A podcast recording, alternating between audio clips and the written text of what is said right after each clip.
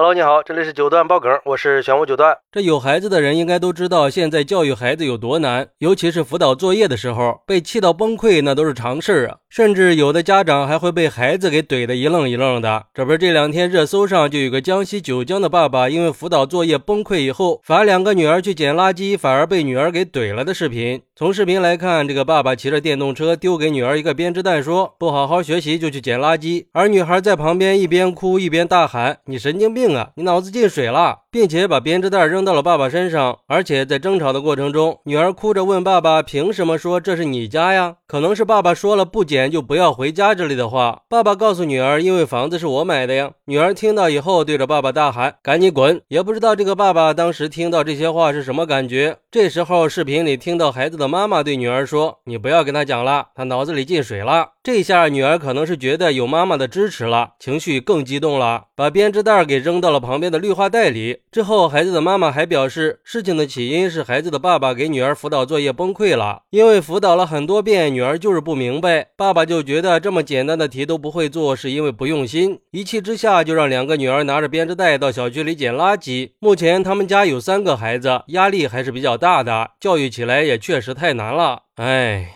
多悲哀的一件事啊！说白了就是没有跟孩子建立有效的沟通嘛。而对于这个事儿，网友们可是炸了锅了。有人认为这个爸爸的教育方式不可取，这样教的小孩肯定是没教养的。既然生了孩子，就应该对孩子负起责任。这种叛逆就是苦难式教育的后果。不能因为自己的生活压力大，教不好孩子，就让孩子去捡垃圾，体验生活的不易吧。并不是所有的家庭都适合苦难式教育的，本身就是苦难家庭了，还要用苦难式的教育，这样不光不会让孩子更加努力。还会增加孩子的自卑感，而且不读书就得捡垃圾，这种无知的教育方式根本就起不到作用，只能给孩子的心理带来创伤。所以我觉得呀，作为父母可以无能，但是不能使坏。选择生几个孩子没有关系，有饭吃能养大就行。学习的教育问题嘛，可以顺其自然就好。孩子自有孩子的命运嘛，不是说非要走学业这条路。最重要的是，小孩的教育都是耳濡目染的。首先，家长自己要有好的习惯，孩子才会跟着学好习惯。光是要求孩子要怎么怎么样的，但是反观我们自己呢，有没有做到呢？